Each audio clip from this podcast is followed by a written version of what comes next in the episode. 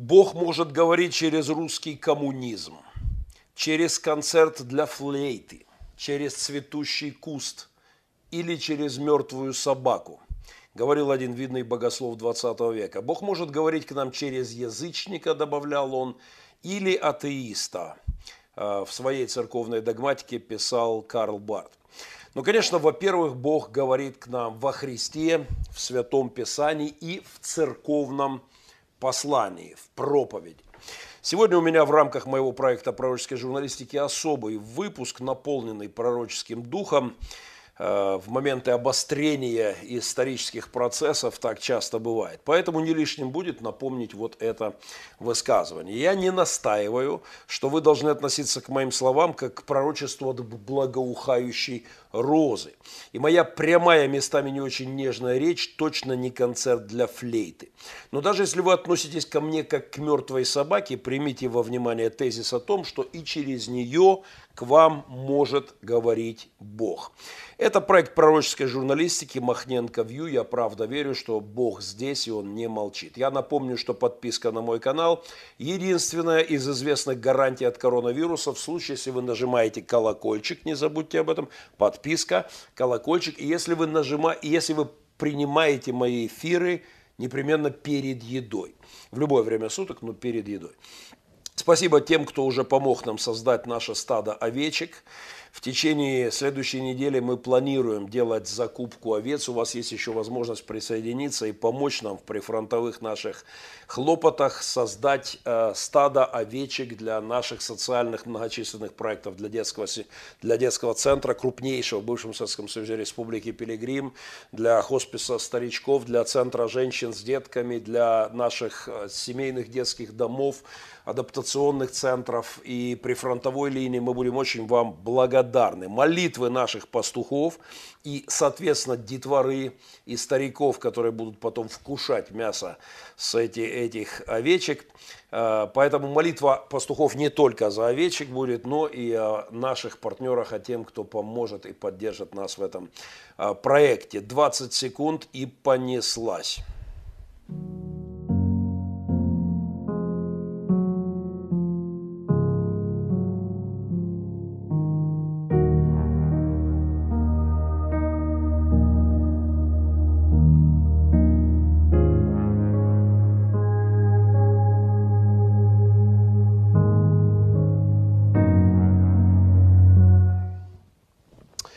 После того, как на Россию, оккупированную сталинским звезда коронавирусом, напал гитлеровский свастика коронавирус, Сталин исчез на две недели, но после появился и свое обращение к советскому народу начал с очень неожиданной прибавки к привычному совковскому «товарищи и граждане». К этим советизмам, как вы многие помните, он присовокупил религиозное, христианское, совершенно к тому времени подзабытое «братья и сестры». «Все будет хорошо с Божьей помощью», произнес нынешний Кремле коронавирусный лидер Путин на прошедшей неделе, появившись на телеэкранах страны и опять-таки апеллируя к Создателю в канун этой необычной коронавирусной карантинной Пасхи, совпавшей с полным параличом и провалом на рынке нефти. Активное призывание Господа в моменты потрясений – естественное поведение человека. Даже урода, даже КГБшника, сталиниста, ну и тем более христианина или пастора. Когда гром грянет, не только мужик и не только негодяй в Кремле перекрестится. Тем более пастор, когда приходят потрясения, знает, кому идти с вопросами, за утешением кому идти и от кого ожидать инструкций к действию. Когда Кремле коронавирус ворвался в мою страну, в Украину в 2014 году, я не то чтобы вспомнил о Боге, я к тому времени уже 22 года был пастором, уже несколько лет был епископом в нашем объединении церквей. Мы служили Богу как могли, Господь свидетель, мы старались э, служить Ему и людям. Но, конечно же, российское вторжение поставило перед нами непростые вопросы. Начав задавать их Богу, я столкнулся с интересными и порой сверхъестественными ответами. Те, кто меня близко знают, понимают, что я вообще не мистик. Но в периоды потрясений даже самый прагматичный рационалист переживает обострение, духовные, мистические обострения, а иногда и сверхъестественные откровения. Так произошло и в моей судьбе. Бог явился ко мне во сне и дал свое слово. Еще перед началом непосредственно военных действий, в ночь расстрела людей на Майдане – мы были на восхождении с экспедицией «Мир без сирот». Мы как раз в эту ночь поднимались на вершину Африки после нашей миссионерской поездки. Наш проект с вдохновением к усыновлению штурм вершины континента Килиманджаро вместе с моими сынами, с Русланом Малютой, с Альянсом «Мир» и «Украина э, без сирот». Мы были в экспедиции. В ту ночь, когда расстреляли людей на Майдане, к нам на высоту 3 километра уже на, мы начали уже подниматься, залетела смс что само по себе было чудом на той высоте в Африке, на, на экваторе. А, мы долго не могли успокоиться, прочитав о том, что творится на Майдане. Руслан из Киева, мы плакали, молились, но под утро мы все-таки отключились, заснули очень коротко, но смогли поспать перед продолжением экспедиции. И в ту ночь, за тот короткий час, Бог дал мне странный сон – я рассказал его своим друзьям, потом стал свидетелем его пошагового, шокирующего исполнения. Первое. В том сне я видел разбитую машину. А, я видел машину, разбитую машину. Через несколько недель в центре моего города наш автобус, автобус Республики Пилигрим, озверевшая толпа заезжих казачков из России – ФСБшники, которые это организовывали, а, спецгруппы, плюс наша одуревшая, часть одуревших мариупольцев а, под этим делом, они крушили автобус детского дома. Я видел это за несколько недель во сне. Второе, там чудом не погибла съемочная группа голливудская, это просто отдельная чудесная история, что остались живы. Я видел бой в этом сне внутри, в центре моего города – и я помню, как я во сне удивился. Бой внутри Мариуполя. В Мариуполе война. Ну, где-то в Киеве, там у нас, да, беда на Майдане. Но при чем здесь центр Мариуполя? Через несколько недель в центре Мариуполя были бои. Я хочу напомнить, что боев не было в центре Донецка, не было в центре Луганска, а в центре Мариуполя были. Я видел это за несколько недель в том сне. Я также в том сне видел, как люди встали, встали, мариупольцы стали плечом к плечу против этой чумы, против этого безумия интервенции российской. Добровольцы, самооборона города, капелланы. И это тоже случилось. Мы начали рыть окопы с сынами, мои сыны пошли записываться в добровольцы, мы начали капелланское служение, служение на линии фронта. Я видел это за получается за пару месяцев уже до этих событий. Финальная часть того сна. Я видел, как взошло солнце вернулся мир. Правда, один из моих друзей трактовал это оригинальным образом, что этот свет в конце туннеля означает, что меня пристрелят. И э, этот вариант, кстати, тоже был, потому что, и может быть еще и остается, кто знает, это вечная пророческая неопределенность. Э, но этот вариант был, по Божьей милости я жив, потому что одна из задач одной из диверсионных групп была пристрелить меня на пороге моей церкви. Вот там на моем капелланском кителе есть отдельная награда по этому поводу от министра обороны. Э, этот сон «Ночь расстрела людей на Майдане» начал исполняться. И мы, конечно, ждем последнего пункта. Мы ждем, он, э, мы ждем, когда вернется мир на нашу землю. Мы ждем прекращения войны. Но сегодня я хотел бы о втором сверхъестественном переживании в моей жизни. Мы вообще понимаем в Украине, что солнце для нашей страны не взойдет, пока не закатится имперский дух в России. Э, то, что происходит в Украине, это интервенция России, никакая не гражданская война. И пока не успокоятся кремлевские черти эти нечисть, то, конечно же, не может э, не может успокоиться ситуация с войной в моей стране. И, естественно, мой вопрос к Богу был с тех еще времен, с 14-го, о будущем России. С каждым следующим днем войны, с каждым погибшим солдатом, с каждой упавшей миной, а их миллионы уже высыпались только здесь у меня под городом, э, этот вопрос о, о том, как, Господи, где ты, что дальше с Россией, этот вопрос все более актуализировался. Когда российская армия ворвалась ко мне на окраину города, когда, эвакуируя детей по ночам, хороня друзей, видя бои в центре Мариуполя, горящие здания, горы с полком, штаб полиции города, танки, стрельба, трупы, когда мне дети привозили горящие, горячие, подхватывали э, гильзы с, э, с БТРов, то э, я, конечно же, имел непростой диалог с небом. Боже, доколе.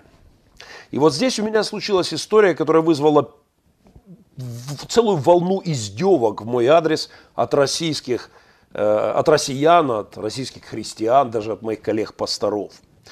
Э, одурманенных российскими СМИ вполне себе. Целая волна смеха Э, понеслась в мой адрес вот этих убеждений о том, что Махненко чокнулся, э, э, когда они услышали то, что я записал и опубликовал свое пророческое слово к Российской империи. Оно называлось так, пророческое слово кремлевскому фараону, российским элитам, рыбам-прилипалам, я взял такой образ от пророка Иезекииля, и, внимание, протестантам московского патриархата, моя личная религиоведческая формулировка. Еще раз, это, это август-сентябрь 2014 э, года, когда опускались руки, когда страх сковывал душу, душили слезы, когда мы рыли первые окопы вокруг моего родного Мариуполя.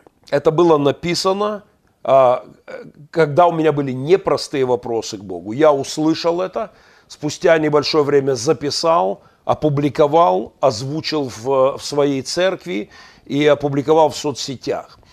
И к этим строчкам, к этим пророческим словам я приложил ниже следующий текст из Библии, который, я уверен, дал мне э, Господь. Из пророка Иезекииля, 29 главы. Кстати, совсем рядом со страшной знаменитой цитатой из криминального чтива. Э, может быть, помните э, вот эту сцену э, у Тарантино, когда эти ребятки читали текст о возмездии мщении, которое я совершил над ними великое мщение, наказаниями яростными узнают, что я Господь, когда совершу над ними. Ну, в общем, тот текст был у Иезекииля рядом. Мне тысячи раз напоминают место из Писания, что Господь есть любовь. Хотя я никогда за три десятка, почти три десятка лет моего пасторского служения и епископского в этом не сомневался. Но это ведь не все. Если мы говорим, что Бог только любовь, то это такой купированный, такой обрезанный, вырезанный фрагмент о Божьей природе. Потому что Бог еще и воздаятель за зло. Господь еще и мститель, мне отмщение я воздам. За зло, творимое людьми, и об этом тысячи раз говорит Писание, не только любовь. Бог не избушка на курьих ножках, которая поворачивается по твоему велению к тебе перед Дамоклесу задом, в смысле к тебе любовью, а ко всем мщениям. Uh, у Бога есть два в одном, три в одном, сто в одном, если хотите. Он есть любовь, Он есть правда. Э, он есть воздаяние людям, странам, режимам за творимое зло. Бог – это этические принципы, на которых устроена Вселенная, а не только физические законы. Так вот, я получил это пророчество, записал его, озвучил под грохот артиллерии свое обращение к церкви, опубликовал в открытом доступе. Еще раз, я не мистик, никогда им не был и вряд ли им стану. Но все же в моей жизни вот были моменты, когда слышало сердце мое от Господа. В том же тексте я написал, что Бог сделает сильными западных лидеров против, против оборзевших российских элит. Тогда все это казалось фантастикой, но позже, в течение многих лет войны, я не раз поздравлял по многим санкционным поводам путинские элиты, в том числе и религиозные элиты. Всех вот этих кремлевских рыб прилипал из пророка Иезекииля. Поздравил я их с тем тогда, что поздравлял с тем, что они приплыли в санкционные пустыни. Я передавал им приветы от Минфина США по каждому новому пакету санкций. И от меня лично, ну еще и от Тарантино, от пророка Иезекииля. А, итак, позвольте мне напомнить один, хотя бы один пункт из того пророчества. Еще раз, держим в голове цены на нефть. 112-117 долларов за баррель, за бочку, которые, когда я это услышал и э, писал и озвучивал, такова была цена. Э, это июль, это август 14 Цена уверена за 100, 106, 117, ну там на разные марки нефти. И вот на этой неделе я опубликовал следующее. Не россияне. Вы, конечно, можете продолжать считать меня больным на голову. Но, когда я эвакуировал детей, рыдал от ужаса в начало интервенции в Украину российской, нефть была по 112. Вот тогда я услышал, записал и публично озвучил несколько своих пророческих обещаний. Там все исполняется. Но первое из них, привет всем, кто э, поднял на меня тогда волну смеха и издевок, не удерживайте себя, продолжайте смеяться. А что вам, в принципе, остается еще делать? Цитата из моего пророческого текста. 14 год, цена на нефть зашкаливает – и российские нефтяные боссы говорят, у нас все схвачено, и мы прем вперед, и цена будет расти дальше, и Россия вообще скоро весь мир э, у ее ног окажется. Так вот, вот что я написал. Добыча России углеводородов, нефти, газа станет предметом Божьего суда. Как на египетский Нил, фундамент экономики Египта, Бог изрек проклятие, что привело к параличу и в конечном счете к уничтожению имперского египетского духа, так случится и с российским Нилом, нефтегазовой отраслью. Нил был основой экономики Египта. Вот эта знаменитая дельта Нила, эти ирригационные системы, все это удивительное орошение. Все это... И фараон э, считал, что тут у него все схвачено. Так вот, тогда к Египту Господь говорил через Иезекииля и оживил это слово в моих устах, в моем сердце в 14 году к России. Так, так как он, фараон, говорит, «Моя река, я создал ее», то вот я, говорил Господь, на реки твои, и сделаю землю египетскую пустынею из пустынь, от Мигдола до Сиены до самого предела Эфиопии. Итак, сидел фараон на реке Нил, чувствовал себя божеством. Нил это было то чудо, на котором держалось могущество экономическое и политическое, соответственно, и физическое, мелиорация, каналы, изобилие. Но вот появляется Господь и устами пророков говорит, что впереди у Египта немалые проблемы, и начнутся они с пересыхающего Нила.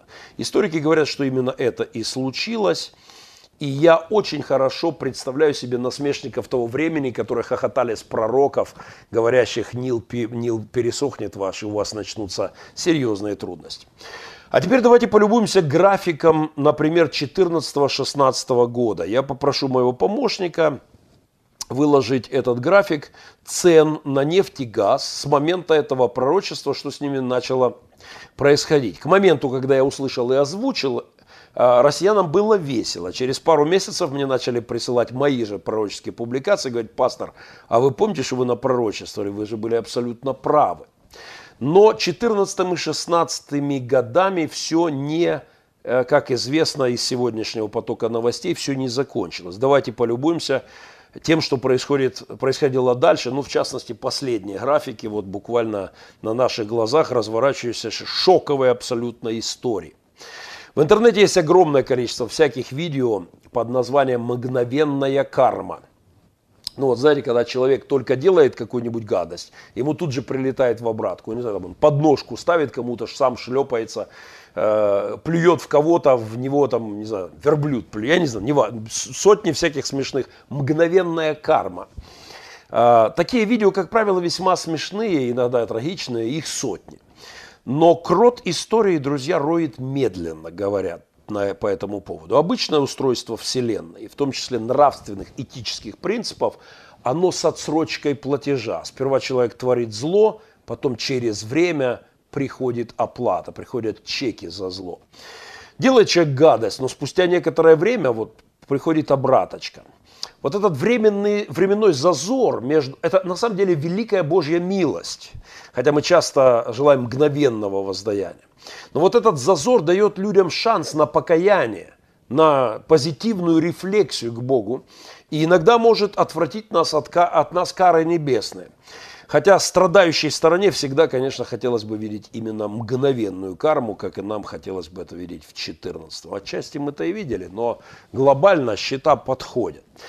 Слово пророческое к российскому крокодилу, фараону, к Путину, его рыбам-прилеопалам, этот образ Иезекииля, к элитам путинским, звучало в 2014 году очень неправдоподобно. Но вот вам еще пару отрывок оттуда. Э, я писал так. Пророческое слово, полученное мной о России и ее имперском духе. Я получил эти откровения около двух месяцев назад поделился месяц назад с поместной церковью, и даже за прошедшее короткое время каждый из пунктов начал подтверждаться в динамике. Но это все еще цветочки, писал я в 14 и, и это было правда. Процесс будет нарастать, писал я тогда, и приведет к драматическим изменениям с благословенными, ну как минимум для моей страны Украины, последствиями. Россия окончательно утратит имперские амбиции. Ее перестанет терзать этот обольщающий умы, в том числе и избранных, демонический дух, в том числе и христиан. К этому мы сейчас доберемся. А, я не мистик, никогда им не был, вряд ли стану, но слышало мое сердце от Господа. Я добавил тогда в то пророчество, что это не слово к России и в целом и к русским людям, которых я искренне люблю, еще об этом сегодня будет, но к имперскому российско-советскому духу, который за кровь миллионов людей проливаемую, в том числе и сегодня, я искренне и глубоко ненавижу этот имперский бесовской ФСБшный дух. Суды над российским фараоном, в том числе религиозными элитами, начаты Богом и будут продолжаться. Они попали, в частности, позарившись на Крым, как на некий божий капкан. Для такого российского медведя у Иезекииля было для крокодила крючок такой. Давайте заметим, что все это было еще до санкций, до списков российских элит, ответственных за преступления в Крыму, на Донбассе, MH17 и так далее. Начиная с этого момента, писал я, суды Божьи над фараоном Путиным и его приспешниками будут разрастаться и вытащат их из комфорта в непривычное, оскорбительное и губительное для них положение. Место из Писания, которое я прилагал, на базе которого Слово Божье жило в, моем, моей душе. Скажи им, так говорит Господь Бог, вот я на тебя, фараон, царь египетский, который, лежа среди рек своих, как крокодил, э, говоришь, моя река, я создал ее для себя. Но я вложу крюк в челюсти твои, к чешуе твоей прилеплю рыб из рек твоих, вот эти элиты, и вытащу тебя из рек твоих, со всею рыбою рек твоих, прилипшую к чешуе твоей, и брошу тебя в пустыне, тебя и всю рыбу из рек твоих. Ты упадешь на открытое поле, не уберут и не подберут тебя, а дам тебя на съедение зверям земным и птицам небесным.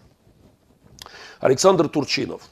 Два дня назад пост в Фейсбуке. Тот самый окровавленный, как я его называю, пастор, и виртуально жму ему при этом руку. А, не кровавый, а окровавленный, я как-то писал об этом достойнейший человек. Э, тот самый баптист, оказавшийся исполняющим обязанности президента, председателя Верховной Рады и главнокомандующего в моей стране в то самое критическое время. Э, так вот, на этой неделе он написал пост под таким заголовочком «Мелочь, но приятно». Сенсационное падение на нефть на фоне коронавирусной пандемии – самый мощный удар – по экономическому позвоночнику России, пишет Александр Турчинов. Из-за этого в пепел будет разбит бюджет и гарантировано многомиллиардное недофинансирование военных программ Российской Федерации. Взрыв этого нефтяного фугаса для Кремля сопоставим со взрывом мощной атомной бомбы в центре Красной площади.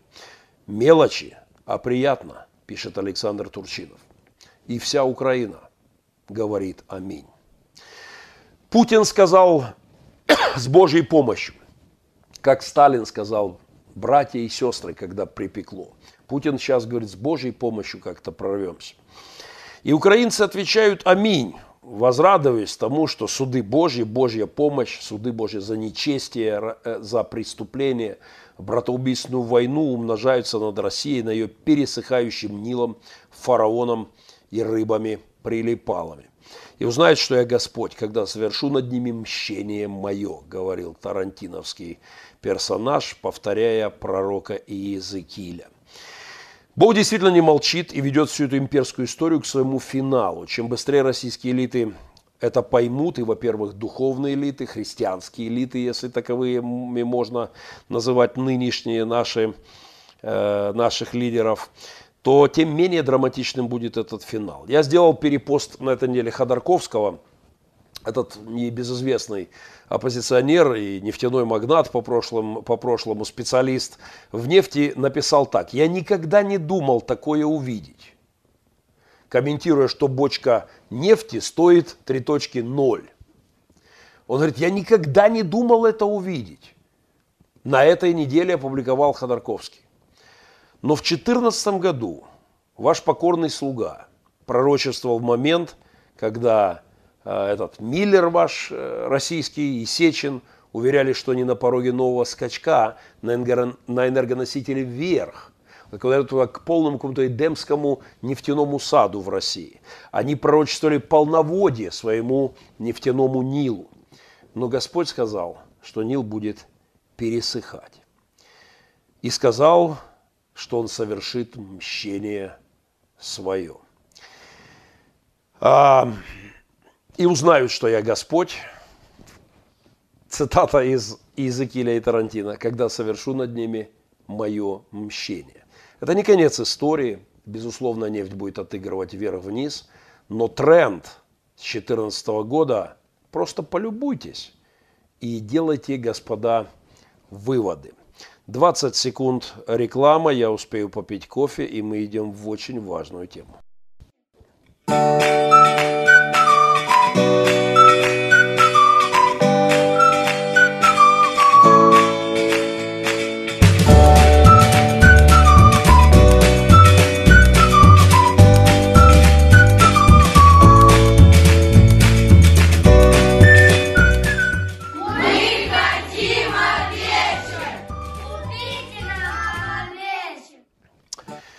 Проект Махненко View. Мы в прямом эфире, в режиме онлайн, и мы идем к очень важному разговору. Ну, совсем подобрались плотно. Э, маленькая рекламка. У меня сегодня будет такой заочный диалог с российским епископом э, буквально через минутку-две. Кстати, когда Сталин вылез из своей норы и заговорил о братьях и сестрах в начале войны, а, а,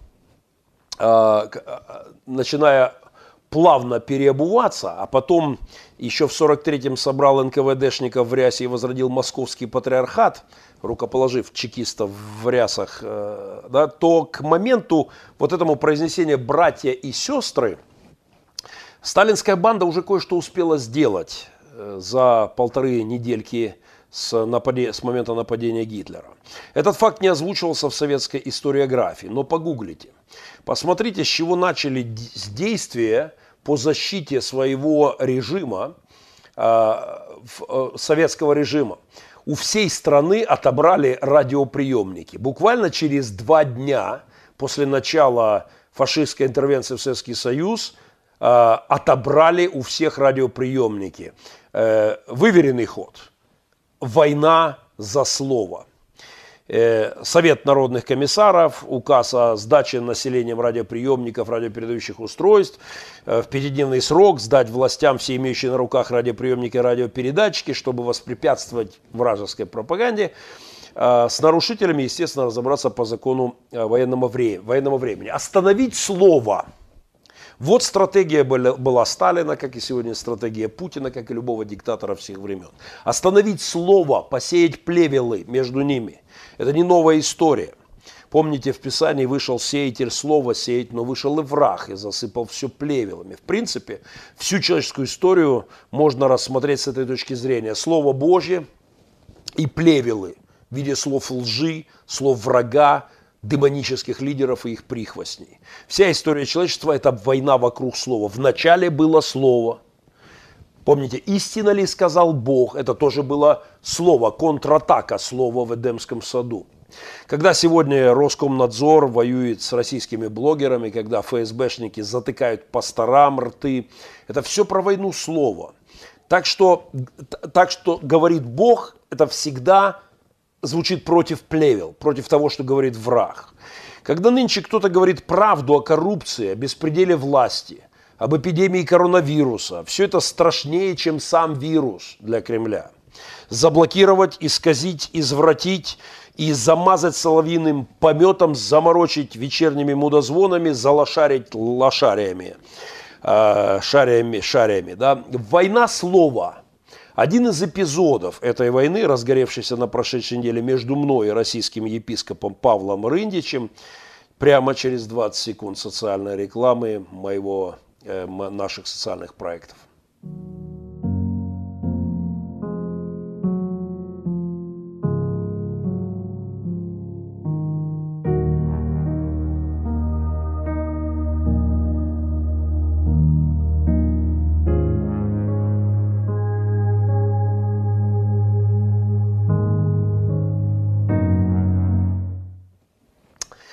Получилось так, что я испортил пасхальные праздники некоторым российским пасторам. Подчеркну, некоторым. Потому что у меня в России немало друзей, которые точно так же, как и я, ненавидят путинский режим, осуждают творимое им зло внутри России и преступление, творимое по всему миру, в частности в Украине. Некоторым пасторам и епископам в России я все-таки, оказывается, подпортил праздник. И чему не скрою, я весьма рад. Неприятная у пророка работа. Приходить иногда на праздники, так часто было в Писании, вот прям на праздник вваливается пророк и говорит очень нелицемерные вещи. Как раз те, что я цитировал в своем пасхальном обращении. Маленькая предыстория. Было пасхальное утро, я готовился к проповеди, заканчивал свои заметки. Проснувшись с утра, сел, чтобы просто дописать какие-то заметочки к, слов, к проповеди и в этот момент открыл сводку с фронта, и здесь меня накрыло. А, я понял, что не смогу не сказать перед проповедью обращение в пасхальное утро к российским пасторам. Его легко найти на YouTube. Надеюсь, мои помощники выложат э, ссылочку. Вы можете это ознакомиться, что называется, с оригиналом. А, и извиняюсь немножко э, за кашель, потерпите трошки. Бог может говорить через русский коммунизм, через концерт для флейты, через цветущий куст или через мертвую собаку. Еще раз повторю богослова 20 века. Бог может говорить к нам через язычника или атеиста. Э, но, в конеч... Но во-первых, Бог говорит нам во Христе, в Писании и в церковном послании. Э, именно в церковном послании на Пасху я сделал пророческое заявление э, обращения к российским пасторам и вот таким образом испортил праздник. И в частности, как это оценивает э, мой визави такой виртуальный на сегодняшний день, епископ Павел Рындич из Нижнего Новгорода Паста. Вот он говорит, все было замечательно, пока Геннадий Махненко не выставил свой пассаж. Чтобы не быть голословным, я буду вставлять маленькие, э, маленькие реплики. Поехали. Праздник был, конечно, прекрасным. И все было замечательно, пока Геннадий Махненко, вот наш замечательный брат, не выставил э, свое пророчество, или как назвать, пассаж, как угодно, э, который он сделал где-то в какой-то из церквей на Пасху, э, как обращение к российской церкви вообще к церкви, представьте. Ну и в частности к епископам, уважаемым людям, которых он в этом видео э, назвал иудами, моральными уродами, ну и другие там неприятные слова. А, Все у них было замечательно, почти как День Победы, даже, даже больше, Пасха, пока Геннадий Махненко не выставил вот этот пассаж. Знаете, пророки как раз часто приходили на праздники и говорили религиозным лидерам, уважаемым людям, с того времени куда более неприятные вещи, чем я сказал в пасхальное утро моим российским коллегам-священникам. Также тот же Исаия, которого я цитировал в пасхальном своем пророчестве, например, называет религиозных лидеров Израиля того времени очень запредельно уважаемых людей князьями содомскими в первом главе Исаии. Я даже боюсь пробовать перевести это на современный русский язык, как бы это звучало сейчас. Я оставлю это по право за тем же пастором Павлом Рындичем. Просто попробуй, Павел, перевести «князья содомские» на популярный русский язык. Получится, как мне кажется, намного грубее, чем то, что я использовал э, что-нибудь типа Иуды или Халуи путинский. Пассаж Махненко, как называет мое вступление к пасхальной проповеди пастор из Нижнего Новгорода.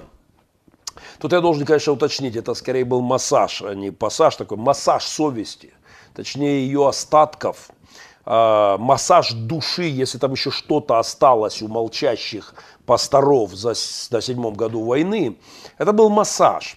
Но не с целью, чтобы вам было хорошо, как принято в нынешнем христианстве, которое Э, в которой я, Павел прав, я не вписываюсь в это христианство вот такое, я свисаю трошки бочком с любой полочки. Э, Павел вообще привел меня в восторг. Вот, все было хорошо, это такая идиллия, прекрасная атмосфера, и вдруг появляется Махненко и все испортил на Пасху. Знаете, я вот подумал, что Христос появился в моей жизни и, призвав меня, все испортил в каком-то смысле. Пришел и позвал меня на крест – вот когда Христос призывает человека, он призывает его на смерть, говорил Дитрих Банхёфер. Абсолютно невероятная фраза, но Банхёфер знал, что говорил. И он не просто говорил об этом, он пошел в сопротивление фашизму и пошел на свой крест в виде виселицы. Его повесили за месяц до победы по личному распоряжению Гитлера. Но в современном христианстве, где все чаще не крест, бескрестие мы несем, как пел Малинин, это совсем не в тренде, об этом мало кто проповедует, и радикальные вещи говорятся в этом плане очень редко. Сегодня можно, можно, сегодня нужно проповедовать так, чтобы было хорошо. И вот, тогда Господь сам приходил. Кстати, кстати, Господь сам приходил тоже в праздничные дни. Читаем Новый Завет, перед праздником Иисус заходит в Иерусалим, прекрасное праздничное настроение, кипит торговля и переворачивает столы. Бог, имя которое любовь, берет бич в руки. И э, если кто-то думает, что он делал, делал с улыбочкой, с таким лилейным, э, лилейным взглядом, э, это, конечно, было, мягко говоря, не так. Короче говоря, делал ох, как нехорошо на празднике религиозному народу в Иудее. Но благодаря этому Христу удалось вносить некоторые коррективы в храмовые процессы. Представляете, я появился, имел смелость обратиться к церкви на Пасху, к самим епископам, к уважаемым людям. А, вот люди, это такой тоже, знаете, многозначный термин, есть такой криминальный подтекст, мне как-то один объяснял, что вопрос, кого ты из людей знаешь, это криминальный такой из блатных вопросов, это как вот, кого ты из криминального мира знаешь. Вот я хочу, пастор Павел, подчеркнуть, что для меня, как для протестанта, нет никаких элит. Нет уважаемого Рик Реннера, который может врать, и ему нельзя делать замечания. Или менее уважаемого прихожанина его церкви. Для меня нет великого Павла Рындича или братика из его церкви. Есть церковь, и да, я как пастор имею право и обязанность обращаться к церкви. Потому что считаю ваши отношения, господа пастора в России, о которых я отдельно оговариваю здесь ниже, э, я считаю ваши отношения к церкви ошибочным и ваше выполнение пасторских обязанностей э, давать моральную оценку событиям, беззакониям, творимых вашей страной в частности – я считаю это вашей обязанностью, пасторской обязанностью. Я считаю, что вы отвратительно выполняете эту обязанность. Поэтому, заботясь о церкви, я говорю то, что слышу от Господа. Многие не отреагировали. А я, говорит а, пастор Павел Рындич, взял и задумался. И это отлично. Хотя я всегда говорю, что думать для многих вообще опасно. Не дай бог люди почувствуют что-то. Вот начнут думать, а это опасная стезя, потому что может ведь обнаружиться и совесть, могут обнаружиться чувства, эмоции, душа. В одной из популярных антиутопий звучит, к обратившемуся пациент обращается к доктору и говорит, доктор, со мной что-то не так, а э, врач в этом тоталитарном мире говорит, у вас совсем плохо дело, у вас, кажется, обнаружилась душа. Когда люди начинают думать, начинают говорить, слушать друг друга, иногда просыпается совесть, иногда становится стыдно. А как тогда жить? Тогда приходится каяться. Ну, поехали по моим диалогам с Павлом. Я, во-первых, ответил самим людям, кто меня спрашивает. Я говорю, понимаете, бесполезно спорить с человеком поврежденного ума. Да? То есть э, даже апостол Павел сказал, пустых споров с людьми поврежденного ума, чуждым истины, которые считают, что благочестие служит для прибытка, удаляйся от таких. Э, и я считаю, что прямо по этому местописанию работает а, отношение с Геннадием Махненко. Потому что, ну, человек, безусловно, умный, безусловно, широких взглядов, безусловно, человек эрудированный, э, красноречивый Геннадий, но при этом Человек поврежденного ума. Что это значит? Это значит, где-то какая-то есть а, рана, какое-то повреждение, зацикленность на чем-то. И вот на, этом, а, на этой стезе он идет, или на этом коне, продолжает скакать, разжигает опять огонь этой стези. Я, Павел здесь наконец-то меня характеризует как человека поврежденного ума, чуждым истины, который думает, что благочестие служит для прибытка. Мне нравится, когда такие вещи одеваются в красивые библейские фразы. Э, звучит куда благороднее, чем, э, чем более жесткая формулировка. Но, Павел, спасибо. Хотя я думаю, что вот это как раз описание богословия преуспевания, с которым я веду жесткую полемику. Еще 25 лет назад я написал книгу как раз о популярном попсовом богословии бескрестия. И, э, возможно, пастор Павел даже не сам понял, что сказано это как раз о пасторах, которые проповедуют вот то, чтобы было всем хорошо. Вот это такое богословие бескрестия. Все 28 лет моего служения, моя, моя теология, мои практики противоположны этому, Павел. Э, для прибытка я не нажил ни, ни крутых денег, счетов тайных нет, машин крутых не нажил на 28 году моей пасторской жизни. Пытаюсь строить дом с видом на линию фронта. И не факт, что дострою. На этой стезе он это я, идет разжигать огонь этой стези. После того, как насыпал мне комплиментов, говоря о том, что я умный и так далее, а, продолжает Павел. Пастор Павел, ты не, не прав, я дурак, я шут гороховый, я олух царя небесного, я юродивый, божий скоборох.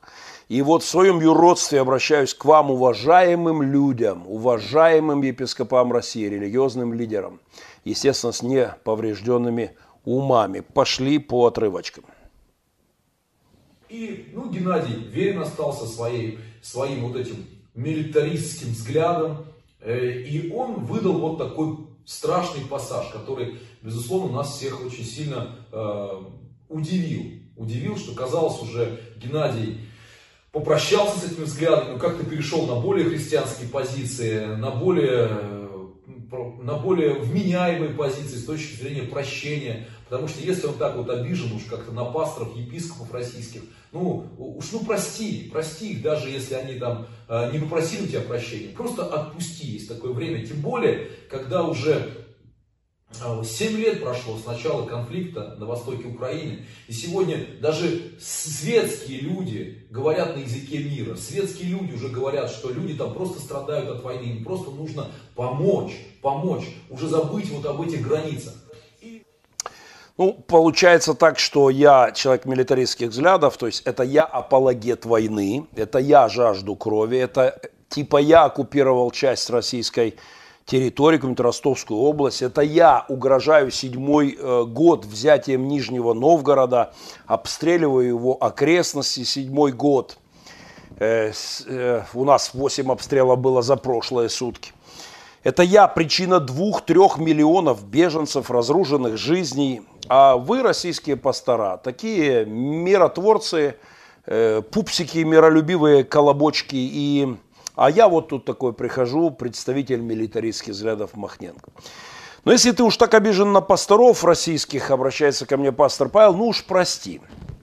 Павел, я легко прощаю, очень легко. Только одно маленькое словечко я должен перед этим услышать. Совсем маленькое. Простите, братья, нас обманули. Или, точнее, мы позволили себя обмануть. Простите, пастора Украины, мы смолодушествовали в 14-м, и до сих пор это делаем многие. Но вместо этого слова, которое, кстати, я дождался от многих людей в России, и в том числе от многих пасторов, и множества христиан, и вот от одного этого слова на сердцах наших уже здорово израненных, это елей. Так что, Павел, я подожду, я подожду, когда вы российские епископа, скажете, простите нас, украинцы, за молчание, за то, что мы предали вас, за то, что мы не возвысили голос против, против безумия нашей власти. И тогда факт, что я прощу. Э, хотя я, конечно, считаю, что те епископы, которые заморали себя хвалой путинскому режиму, недостойны занимать свои должности и свои позиции. Вы предали Христа, э, предав украинцев в 2014 году. Я не призываю вас повеситься, как рейс-епископ Мюллер, который обслуживал Гитлера, ровно как некоторые у вас там Путина. Но я действительно считаю, что лучше будет вам уйти, ну, если не будет серьезного покаяния, вот как у Петра после третьих петухов, после отречения от Христа клялся и божился, что не знает, но, но раскаялся. Но если нет покаяния, то вам лучше уйти, а христианам постпутинской России провести какую-нибудь иллюстрацию среди пасторов путинализов и освободить должности для более достойных людей. Ну а дальше, Павел, прошу еще раз прощения, кто-то пошутил здесь в комментариях, мои смеются, говорят, пастор, э, пастор Геннадий, вероятно, не подписался на свой собственный канал. Вы знаете, надо проверить. Я, может быть, не нажал на колокольчики, поэтому не сработало в моем случае. Так вот, как э, пастор Павел Рындич говорит совершенно справедливо, э, э он говорит о том, что вот э, Павел, один из моих друзей, позвонивший мне в час ночи после того, как Павел опубликовал свою рефлексию на мой Э, пасхальный э, крик души. Позвонил мне в час ночи и сказал, жаль, но пастор Павел впадает в перечисление просто кремлевских штампов из какой-то методички. Я, конечно, не верю, Павел, что в твоем случае это методичка. Я думаю, что э, это тебе не присылают, как на телевидении на ваше из Кремля, что тебе нужно говорить. Но, конечно, это называется самоцензурой, самоконтролем, и это удерживает тебя в рамках такой кремлевской колеи. Вот, Павел, говоришь так, что уже мирские люди говорят, да забудьте вы эти границы. А Геннадий опять об оккупированных территориях. Семь лет прошло, как мы стырили Крым. Семь лет, как отобрали Донбасс. А ты, Махненко, все начинаешь про оккупированные территории. Нет, чтобы сказать, да плевать на оккупацию, да чихать на трупы, лишь бы было хорошо и мирно братьям. Вот как мирские люди говорят, неповрежденного, который ума. Вот они говорят, а какая разница? А, вы, мы ведь стырили это целых 7 лет назад, убили эти тысячи, э, тысячи людей 5-6 лет назад, когда была фронтальная война. А теперь убиваем понемножку, по несколько десятков в месяц. А ты, Махненко, все еще никак не успокоишься. Просто беспредельщик какой-то. Вообще ответ Павла Рындича – это тот редкий случай, когда вот знаете, Соловьев отвечает Уткину, как прямо сейчас в России, совершенно справедливую, морально безукоризненную вещь. Сказал господин Уткин, но тут на него накидывается обличитель кремлевский, и это хорошо.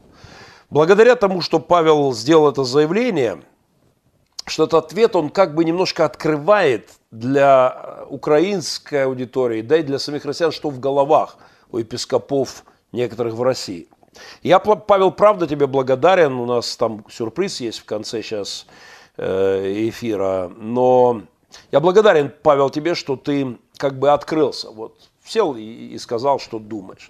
Потому что вот это все надо, ну, должна видеть церковь. Она должна слышать, что вы говорите, задавать вам вопросы, нам вопросы. Потому что вот это пасторское аморальное поведение – надо видеть людям, которые живут и в России, и в Украине.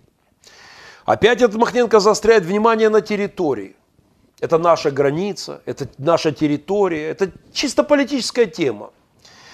Павел, я с 2014 года говорю, что дело не в политике, а в этике. Разговор об Украине с 2014 года – это такой тест, как у во времена Гитлера разговор о, по еврейскому вопросу. Вот украинский вопрос для церкви в России – это аналог еврейского вопроса во времена Банхёфера и гитлеровского режима. Поэтому это не грязная политика, а чистая этика. А вот молчать об этом, подпевать оккупантам, закрывать на это глаза и не давать этому этической оценки, это есть грязная церковная политика.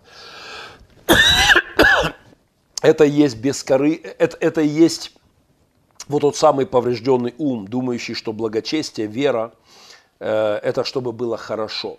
У вас Каспаров Иларионов, шахматист, экономист, говорят громко, внятно, противостояние путинскому режиму не политический вопрос с 14 как минимум, а вопрос этический. И я абсолютно с этим согласен.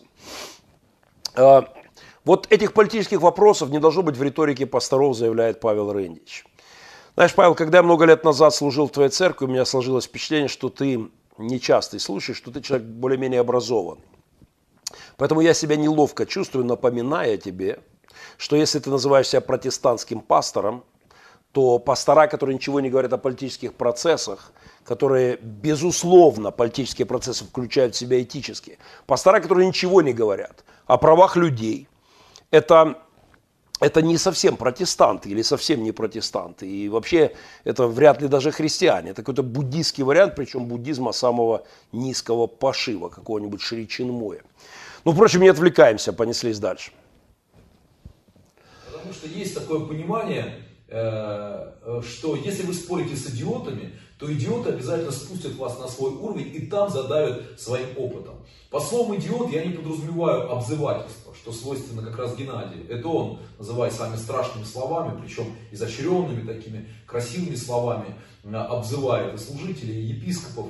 Но по словам идиот я подразумеваю психотип некий. Кстати, интересно, что это не всегда даже негативно. Это просто психотип, зацикленность на чем-то понимание вот такое э, жизни, какая-то болезненность э, реакции.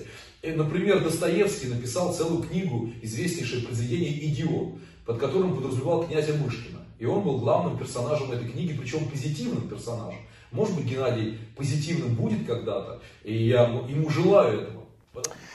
А, пастор Павел, э, это моя полемика заочная с э, пастором Павлом Рындичем из Нижнего Новгорода, Россия. И я правда благодарен за то, что он осмелился вот говорить, и хотя бы заочно, но такой диалог э, у нас завязывается, и у меня будет интересная новость под конец.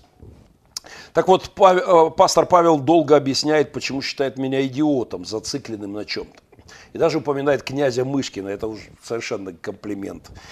Я, конечно, должен поблагодарить Павла за это, потому что я правда идиот в греческом смысле иной – я действительно идиот, безумный, чокнутый Христа ради. Я правда зациклен, Павел, я зациклен на крови, которую льете вы, э, россияне в моей стране, на слезах, которые вы проливаете, э, на слезах вдов, на вопле вдов. Я действительно зациклен. Если хочешь, Павел Христос был идиотом. Он плакал, иногда сильным воплем и со слезами в одни плоти своей, сильным воплем и со слезами приносил молитвы и моления, говорит Писание. Вот, э, вот совершенно идиотское поведение и зацикленность. Ну, впрочем, давайте дальше анатомируем российскую пасторскую душу. Дальше Павел разбирается, христианин я или журналист. Если я пастор, то зачем я веду себя как журналист?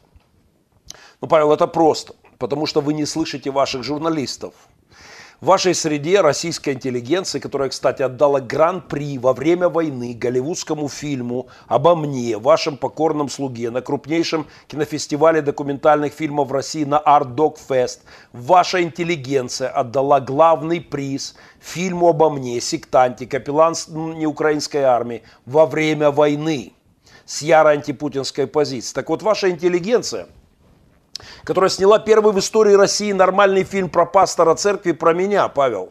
Ваша Раша Today, не к ночи будь помянутая.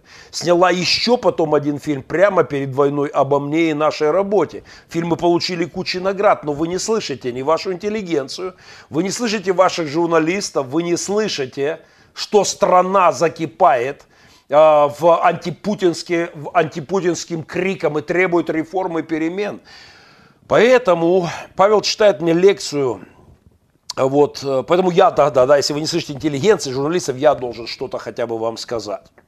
Дальше пастор Павел читает мне лекцию о хорошем поведении пастора. Такую картину маслом. Вот, что пастор чтобы, должен, чтобы э, было хорошо людям, э, чтобы вот любовь и мир и жвачка. Это очень извращенное понимание о пасторстве. Пастор это, конечно, доктор – но точно не психотерапевт. А очень часто костоправ с болезненными процессами, травматолог. А иногда Павел и хирург. Пастор должен, если необходимо, говорить о смерти, о покаянии. Хотя, впрочем, эти слова уже не модны. Поехали дальше, следующий отрывочек. Цель пастора – говорить на языке мира даже там, где война. Цель пастора – утешать людей, потерянных. Но Геннадий начинает вот опять свою риторику. Я пророчествую вам, пасторы России. Кстати, посмотрите это видео. Я даже ему делаю рекламу, хотя вот не хотел бы этого делать.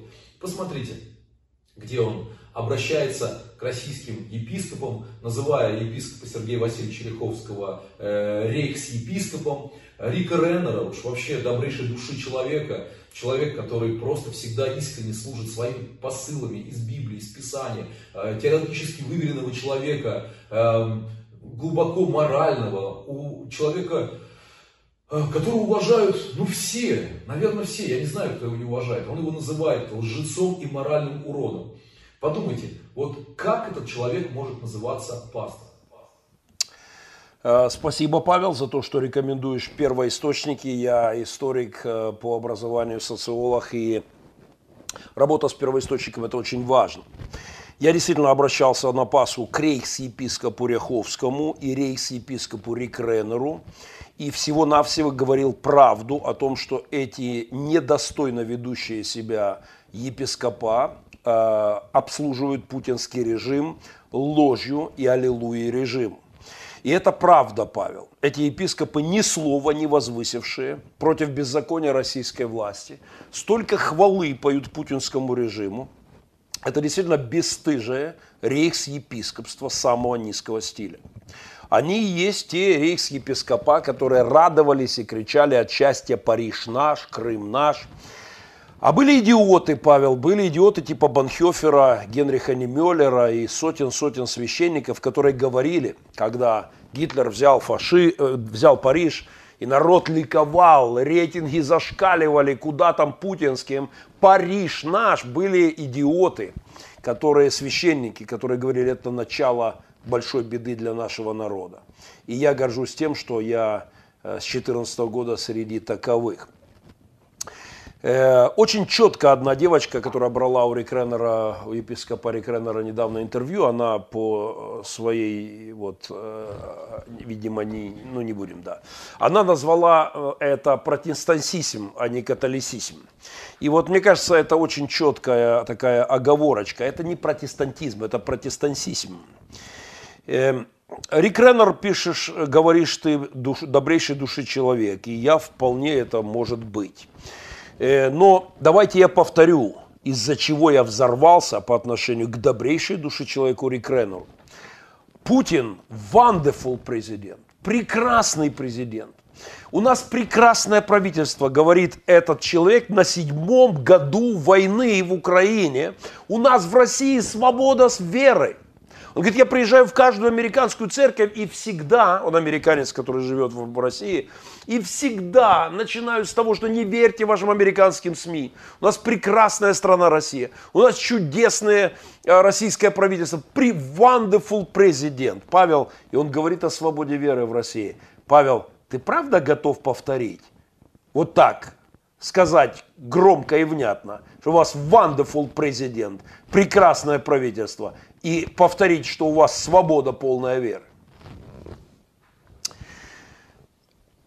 Практически все уважают Рик Реннера. Ну, практически все по всему миру. И тут появляется Махненко и говорит, что он лжец и моральный урод. Вот уважали, Паша, уважали Каиафу. А тут появились авторы Нового Завета. Это неуважительные абсолютно книги Библии. И написали гадости, которые Каиафа, как известно, делал, и Каяфа оказался лжецом, убийцей и клеветником. Пастор Рик Реннер или Вася Пупкин, который на седьмом году интервенции в Украину рассказывает, что у него прекрасное правительство, прекрасный президент и свобода веры. В то время, когда по России идут издевательства над верующими, Павел, это математический факт, что Рик Реннер, говоря это, является лжецом и ведет себя аморально, и ему необходимо покаяться. Если ваш рекренер правда там серьезный у вас богослов, то напомните ему о коротком важном слове покаяния. Следующая вырезка из твоего видео. Вот как этот человек может называться пастором? Геннадий Махненко. Как он может быть пастором? Для меня он, меня спрашивают, ну кто он тогда? Я говорю, ну, наверное, какой-то христианский шаман, который как раз зарабатывает вот на этом якобы благочестии, потому что, ну, чем еще Геннадий занимается? И у меня есть подозрение, что именно этими рейтингами, благодаря э, YouTube-каналу, он находит свою определенную аудиторию на этой вот э, эмоциональности политической, вот каком-то таком правдорубстве, которое кажется Э, христианскими истинами, но на самом деле это, это не является христианством. Потому что христианство это всегда любовь. Я христианский шаман, а не пастор. Звучит мою честь из уст пастора Павла. Э, Павел, вы не заметили, пастора России, как слово «шаман» стало комплиментом вашей стране. Вы перестали быть пасторами для своего народа. Вы замолчали и не говорите правду – шаман, шаман э, вызывает бешеный восторг в вашей стране и становится пастором для россиян, говоря правду о путинском режиме, говоря о том, что Путин это проклятие для вашей страны, о том, что Путин это беда. Я пропущу лекцию Павла в адрес, мой, мой адрес о любви, потому что о том, что если ты что-то говоришь, и это раздражает людей, значит, это не от Бога. Вот говоришь так, прекратите убивать. Ну, значит, не любишь. Потому что любовь, э, э, э, истина, люби, люби, чтобы было мирно и хорошо. пропустим, там много всего. Следующий отрывок, пожалуйста. А, стоит на позициях милитаристических. Это прям видно из фотографий, там у него автоматы, каски, он там всегда давайте отнимем, от, отвоюем нашу территорию.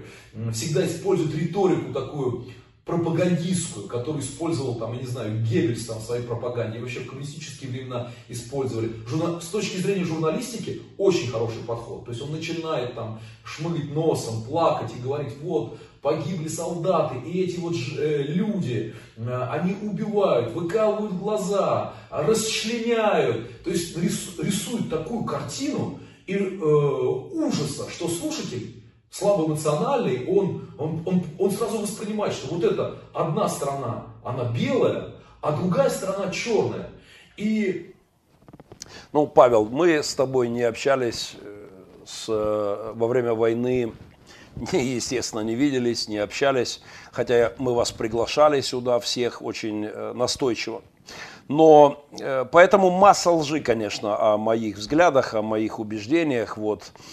Э, конечно, ложь, что я предлагаю отвоевывать территории. Мое предложение ни в коем случае не идти Украине в наступление, не бомбить Донецк. Мое предложение вам убрать своих негодяев, убрать своих оккупантов, свои танки, артиллерию, офицеров, солдат с нашей земли.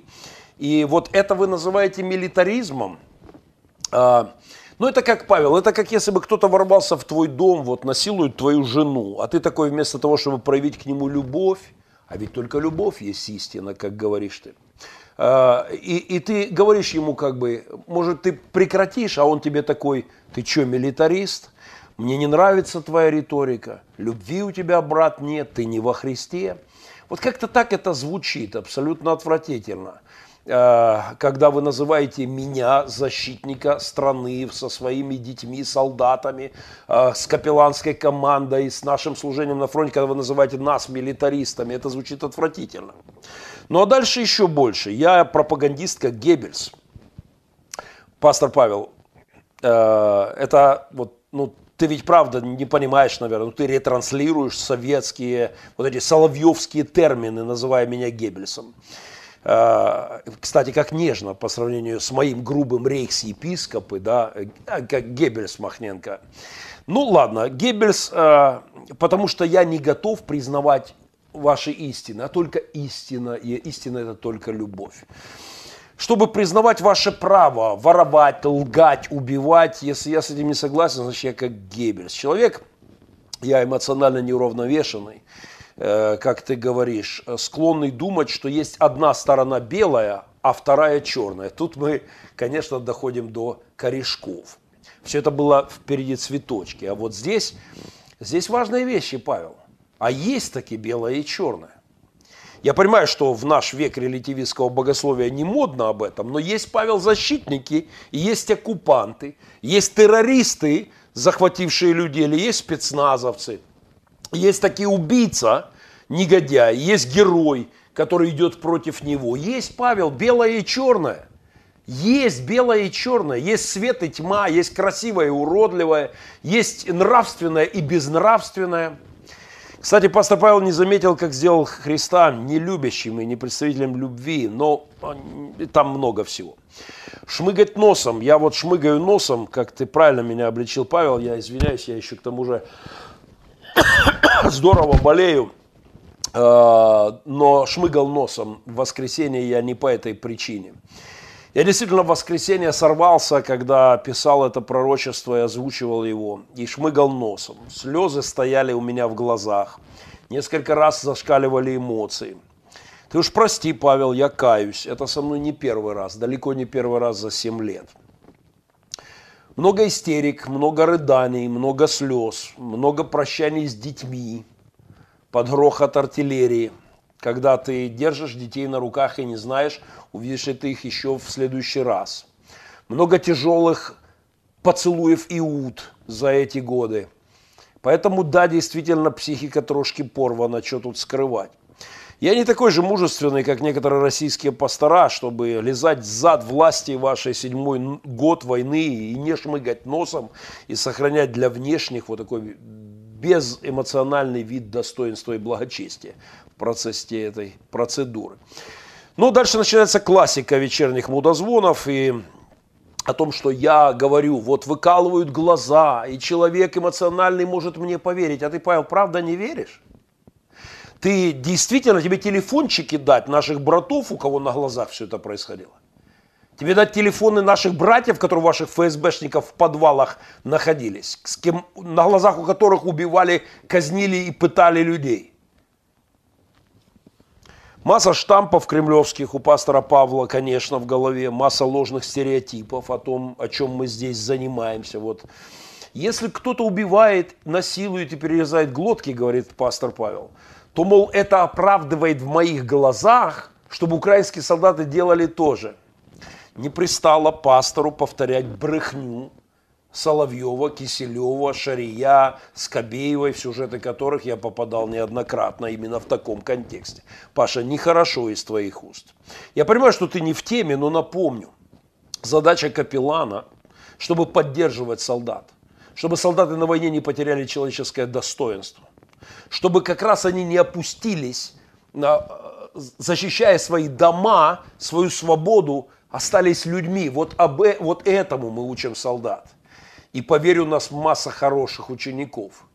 Недавно в моем доме был в гостях, э, в гостях один, один солдат, офицер, который взял восьмерых в плен и свой бронежилет отдал первому из них, пригнал их в наши окопы. Чайку налили. А, ну, там есть, конечно, и приятные моменты, когда пастор Павел цитирует мои блоги. Это хорошо, что вы там краем уха хотя бы подслушиваете, хотя при каждом случае подчеркиваете, что мы не смотрим, не слушаем, но потом цитируете. Это, конечно, приятно.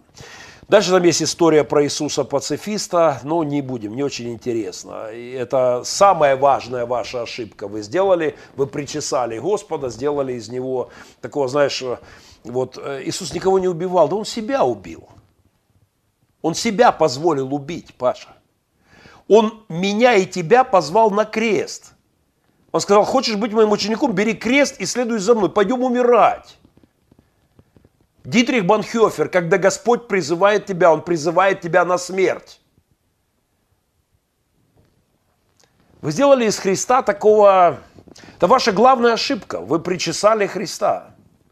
И, как пел классик ваш русский Юра Шевчук, и на морду походить стало лико. Да не заметили мы эту кражу.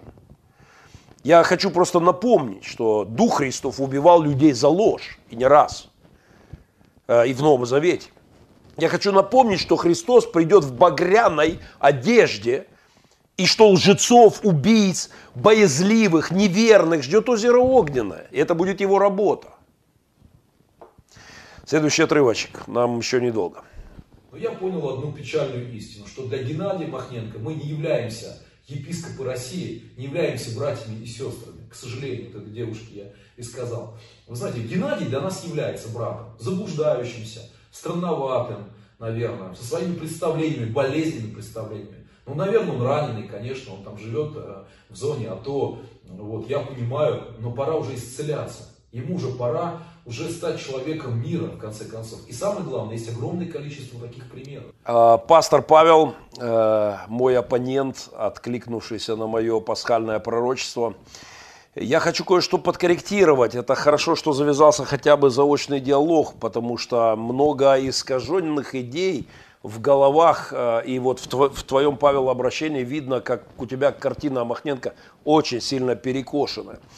И вот епископы и пастора России не являются для меня братьями и сестрами при следующих условиях. Первое. Епископы и пастора и христиане России, которые молчат, делают вид, что седьмой год не льется кровь, не замечают этого, не сказали об этом открыто, не выразили свою позицию, не осудили российскую интервенцию. Да, для меня братьями и сестрами, если они так делают, ну, я тут ставлю большой вопросительный знак. Если братья и сестры в, в падении, в отступлении. Ну и, конечно, те, которые поют «Аллилуйю», как Рик Реннер, те, кто поет аллилуйю каждому решению Путина, как, как ваш Ряховский, и еще там хватает таких ореликов, которые лезут, чтобы ручку пожать этому Путину на шестом-седьмом году войны. Конечно, для меня это не братья и сестры, а те пастора и епископы, которые осуждают интервенцию, осуждают оккупацию, не плюют нам в души. Те, кто перевязывает наши раны, они сыплют туда соль, это мои братья. Это наша отдушина, это и есть христианство в России. Это как в Германии, все разделяется на две части. В те времена на немецких христиан и исповедническую церковь. На тех, кто осуждал и, сож... и, и палки в колеса э, всовывал гитлеровскому режиму, а иногда даже жизнь платил на тех, кто молчал, и на тех, кто пел Аллилуйю. Конечно, это разделение. Я вообще не предлагаю вам, Павел, подвиг Вернера фон Хефтена – участника покушения на Гитлера. Он был адъютантом Штауфенберга, расстрелян 20 июня 1944 года после неудачной попытки покушения на Гитлера. Так вот, фон Хефтон обсуждал с Дитрихом Банхёфером, участник заговора против Гитлера, адъютант Штауфенберга, э, обсуждал с пастором, участником заговора против Гитлера, обсуждал э, богословские аспекты покушения. Но я не предлагаю вам поступить как, как они, наши братья во Христе, пытались убить Гитлера и спасти миллионы жизней, э, и в том числе и свои, своего народа. Я не предлагаю вам поступить как еще один наш брат во Христе, Рудольф Кристоф фон Герсдорф. Банхёфер был частью этого заговора, пастор Банхёфер. И этот, этот, этот христианин положил в свою одежду, в свой китель бомбы и пошел навстречу с Гитлером. А, кстати, он выжил в той истории. Он, э, Гитлер почуял, как будто демоны почуяли неладно. То есть этот, этот христианин пошел отдать свою жизнь и забрать с собой Гитлера в надежде спасти миллионы жизней и остановить войну. Я, конечно, не предлагаю вам это. Духа такого нема. А, кстати, этот человек, Гитлер, вышел вместо 30 минут, там что-то был 5 минут, резко вышел. И э, наш брат успел высунуть эти запалы и остановить взрыв, дожил до 80-го года. Но это как представь, э, пастор представь, Ряховский приходит к тебе, помолились вы с, кем, с Ряховским, с Реннером, помолились за брата какого-то христианина, обсудили с ним. Он говорит, вы знаете, я пойду, отдам свою жизнь и заберу, заберу жизнь негодяя, который убивает украинцев, убивал грузин. Уби... Я пойду и остановлю это отдам свою жизнь ради этого. И вы с ним помолились, обсудили. И, я не знаю, и Ряховский берет себе, одевает мины сюда куда-нибудь и идет, пробирается где-то к пожать руку э, Путину и взрывает себя вместе с ним. Конечно, я не, не об этом, хотя, но, но это, это, конечно, поступок, это высший пилотаж, что называется, жертвенности. Э, положить душу ради ближнего. Но да, Павел, вы действительно несете ответственность за жизни тысяч людей. Да, цена вашего молчания – это кровь. Кровь на руках, в том числе на, кровь ваших соотечественников, которые приезжают и умирают здесь у нас, э, сражаясь, э, как им сказали, против фашистов. Ваших курсантов, училищ, которые приезжают сюда тренироваться артиллерийским атакам и лупасят по украинцам и получают в ответ. Кровь ФСБшников, которые здесь у вас пасутся. Кровь MH17 каждого ребенка на вас, в том числе на молчащих. Если я что-то путаю, пришли мне, Павел, внятное заявление о том, что ты осуждаешь брехню российского режима, о том, что это не вы сбили MH17, принеси покаяние публичное за то, что Россия несет за это ответственность. Или у тебя есть вопросы в этом? Или ты сомневаешься, что... Или ты думаешь, что Шари прав, что это американцы с украинцами все организовали? Да, кровь на Рик Реннере, который говорит, у нас прекрасный президент. Прекрасный президент Путин на седьмом году войны. Давай-ка этот отрывочек коротко. У нас чудесное правительство. Чудесный президент. У нас свобода вероисповедания. Нужны какие-то комментарии к этому еще? Седьмой год войны. Епископ России, теолог. Я всегда, везде, всегда говорю, Путин, у нас прекрасный президент, у нас свобода веры, у нас прекрасный президент, у нас свобода веры. Вы правда думаете, что за это вы не будете отвечать перед Богом? Еще один отрывочек. Вы знаете, Геннадий для нас является братом, заблуждающимся, странноватым, наверное, со своими представлениями, болезненными представлениями. Ну, наверное, он раненый, конечно, он там живет э, в зоне АТО, вот, я понимаю, но пора уже исцеляться. Ему уже пора уже стать человеком мира, в конце концов. Геннадий все-таки является для нас братом, странноватым, заблуждающимся. Спасибо, Павел, что издеваясь над моей страной, над моим народом, вы все-таки считаете меня братом, несмотря на то, что называю э, вещи своими именами. К сожалению, на седьмом году войны я уже не могу всем христианам в России ответить, что вы мне братья. Может быть, еще год-два я ждал от вас братской реакции, но потом вынужден был провести черту. Не брат мне тот, кто поет хвалу путинскому режиму. Не брат мне тот, кто трусливо помалкивает и ковыряет наши раны не брат, по крайней мере, пока не покается. Еще отрывочек.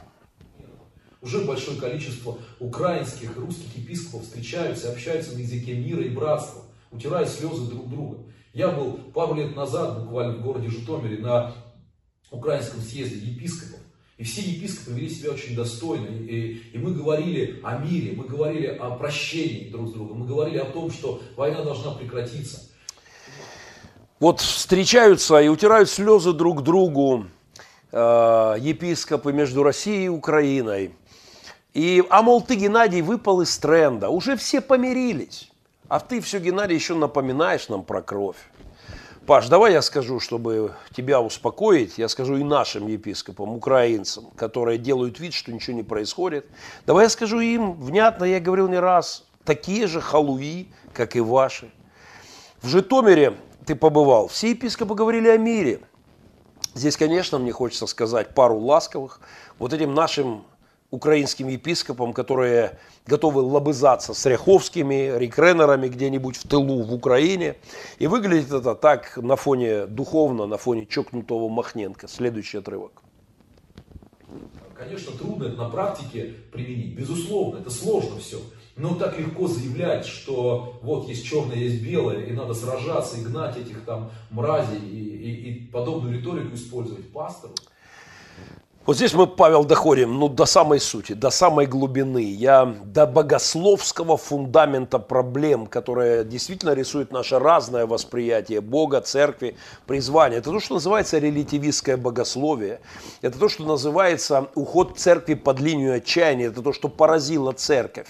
Потому что так легко Геннадий заявляет, что есть черное и белое. Паша, есть черное и есть белое. Пастор Павел – есть зло и добро, есть герои и негодяи, есть защитники и, и, и оккупанты. Все это по-прежнему есть.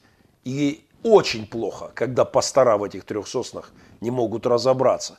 Еще пару отрывочков. Недостойно. И вы знаете, плюсом еще ко всему, что тогда кем является Геннадий, меня спрашивают, ну если он не пастор, ну кто он? Э, вы знаете, я думаю, что он точно не пастор. Это человек, скорее, христианский шаман какой-то, который раздувает опять огонь, пламя забытых, э, забытых ненавистей, забытых ран, обид, и чтобы опять говорить на языке, кто кому чего должен. Ну, внимание, то есть это я раздуваю огонь давно забытых ненавистей, ран и обид. Я все еще говорю на языке, кто кому что должен. То есть я правильно понимаю, что война между Украиной и Россией была 75 лет назад – что прошел Нюрнбергский процесс, что Путин застрелился, рейхс-епископ Мюллер покончил с собой, наши дети играют с русскими в футбол, на чемпионатах мира болеют за русские команды, осужден фашизм, в смысле путинизм. И тут такой, спустя 75 лет Махненко появляется и говорит, не простим, не забудем, можем повторить. Павел, я только что открыл сводку с фронта только за этот световой день. 11 обстрелов сегодня. Трое раненых украинских солдат сегодня. За световой день. За один сегодняшний день.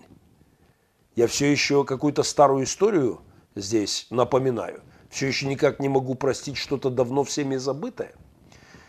Еще отрывочек.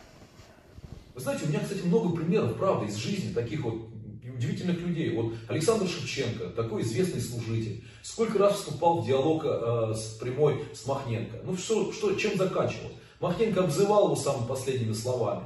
Э, его называл подлецом, лжецом, негодяем. И Александр, мы дружим с Александром Шевченко, но он потерял интерес просто к общению, э, к общению с подобным человеком. Александр Шевченко потерял интерес к общению с подобным мне человеком. Павел, не было никаких диалогов, не было лукавства было Александра Шевченко, были фильмы, переделываемые под приезд в Украину, вранье, было, было лицемерие, были слова мои в уши, в мои уши, в мои глаза, смотря. Один раз мы видели с ним в начале войны. И на, мой, на мою просьбу осудить путинскую интервенцию в Украину, он сказал, не могу. Путин защищается от НАТО, а потом врал. Говорил, что эти слова не говорил. Хотя повторял их тому же Демидовичу, который взорвался и вывалил это все в эфир. Ересей было много у Саши Шевченко. Искаженная позиция Писания. Подпись Бога поставил Александр Шевченко под под путинской интервенцией в Украину. В одной из своих псевдоработ духовных, еретической абсолютно лупой работе, он подписался подписью Бога в интервенцию в Украину. Почитай работы доктора Лихошерстова на эту тему. Просто цитаты по пунктам все. Было искажение Писания, был, а вот диалогов не было. Бегает брат Шевченко, э, бегает, ныкается от меня. Меня последний раз Бог привел к нему под окна просто комическим образом машина заглохла прямо под него окном, в то время, когда я ждал от него согласия на встречу и разговор. Бегает диалога Александр Шевченко, так что не было никакого диалога. Много гадостей было с его стороны, а диалога не было. Э, еще один отрывочек, наверное. Я спрашиваю, ну не хотел бы ты вступить с ним в дебаты? Так я проиграю, братья и сестры. Поймите, я проиграю, потому что ну, если человек будет сразу обзываться и говорить, что это черное, это белое, и его есть понятие его правды, правды, но не истины. Потому что истина во Христе, а не в Геннадии Махненко. К сожалению, Геннадий так оскорбил всех братьев, да и то, что оскорбил, он оскорбил Бога. Ну, опять мы упираемся в серьезные богословские вопросы, которые точно в рамках блога, тем более заочного, не обсудить. Э, потому что у каждого своя правда, а истина она во Христе. Все это звучит очень духовно, очень красиво, но это страшная болячка, базовая болячка современной церкви. У каждого своя правда, все относительно, релятивистское богословие, а истина, она во Христе. Поэтому, когда я говорю, что этот человек лицемерит и лжет, я оскорбляю братьев, я оскорбляю Бога. Звучит неплохо. Я вообще продолжу наш разговор, если буду жив. Не факт моей ситуации. Болею здорово, и нервы потрепаны, и здоровечко порвано. Да и фронт здесь рядышком все у нас совсем. Но, если я доживу до следующего эфира, то я, я приглашаю, Павел, тебя в прямой разговор в любое время, пожалуйста. Кстати, о пасторской этике под конец и о пасторской любви и нежности. В 2014 году, Павел, когда э, ты, ты приехал в Крым, в уже оккупированный Крым, ты приехал отдыхать, там, я не знаю, на конференцию, ребенок я видел, или не знаю, неважно, с кем ты там был. И ты написал пост о том, как прекрасен Крым, какой он чудесный. И вот когда мой белый, куда более мягкий, чем я, э, мой друг Сергей Демидович, когда у него защемило внутри, и он отреагировал на этот твой пост из Крыма, э, он написал очень мягкий текст. Я даже процитирую. Вот я прошу скрин, покажите, и процитирую. Этот текст Сергей Демидович написал 1 августа. то есть уже оккупирован Крым, э, уже, уже идут бои, уже сбит Боинг, идут уже в Донбассе бои. Славянск оккупирован, Мариуполе трупы на улицах валяют. Все это происходит, но ты едешь в Крым. И вот из Крыма э, ты пишешь следующее. Сергей Демидович выложил твой пост. Кстати, я не нашел оригинала, Павел. Я попросил, моя команда перелопатила все. Помоги нам найти оригинал. Или он куда-то делся, или вы его почистили. Просто не нашли, все перелопатили на твоих страницах в эти даты, месяц, влево, вправо. Нет оригинала, куда же он делся? Но сохранилась копия, и рукописи, как известно, не горят. И давай обсудим это. Итак, ты из оккупированного Крыма в начавшейся войне пишешь следующее. Купаемся в море Ливадии. Боже, как я люблю Ливадию, как я по ней скучаю. Ой, как хорошо. Многие мне говорили, да что там Крым, пишешь ты. Отдыхать нужно в приличных местах, а не в совке. А мы-то как раз избалованы Европой, отдыхальщики, в этом я не сомневаюсь. И вдруг в жутком поросячьем восторге от Крыма – море со скалами, волнорезы из советского детства, земля полная истории и уникальные виноградники. А, потому сюда. Крым не лоск. Крым – это шарм, пишешь ты. Идет война, сбит Боинг, оккупирован Крым – мой лагерь крымский с детьми сорван. 10 лет в, Крым, в Крыму мы проводили лагеря. Висели рядом украинские и российские знамена. Приезжали куча людей из Украины и России. Но вы приперлись. Вы оторвали кусок земли страны моей. А, и Главное событие года у меня в Пилигриме был крымский лагерь. 10 лет подряд, огромные лагеря, сотни людей, походы. Мы прыгали в каждый, в, в, в каждый каньон, в каждый водопад. Я в брод проходил каньоны с моими сынами, э, в каждую пещеру. И вот ты пишешь это из оккупированного Крыма. Демидович отреагировал следующим образом. Он написал так. Почему же мне так грустно от всего этого?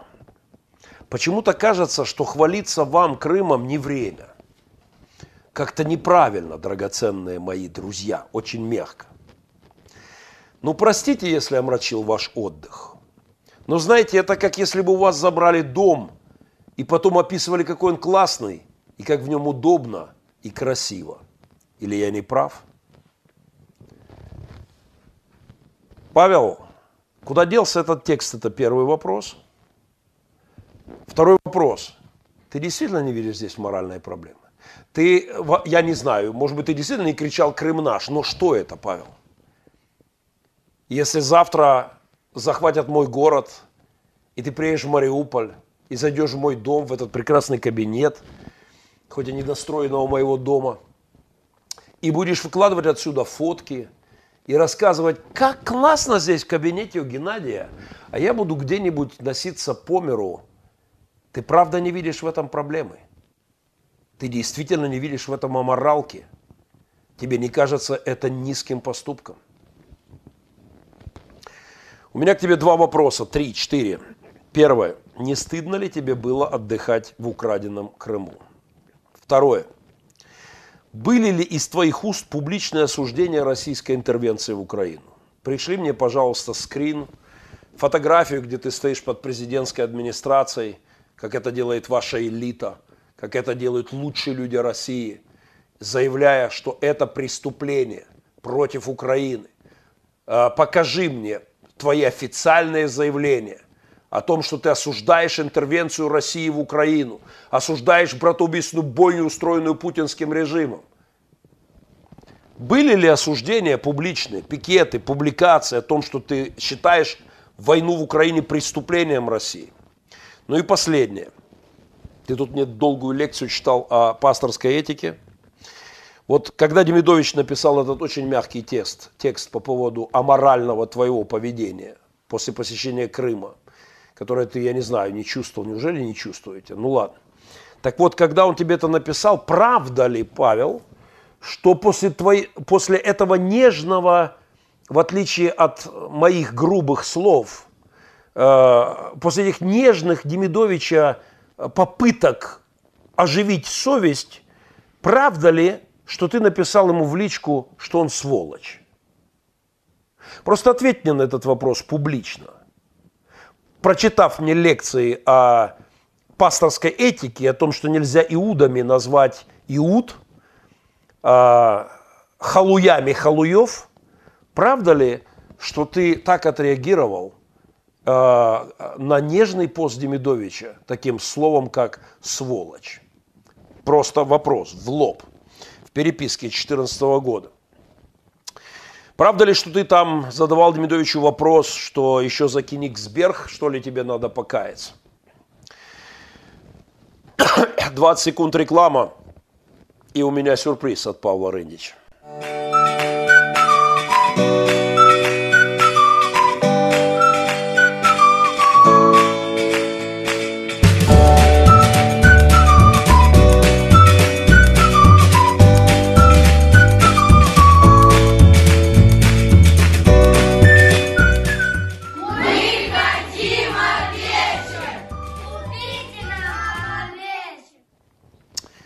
Я успел разобрать только половину, Павел, твоей рефлексии на мое скромное пророчество на Пасху российским пасторам.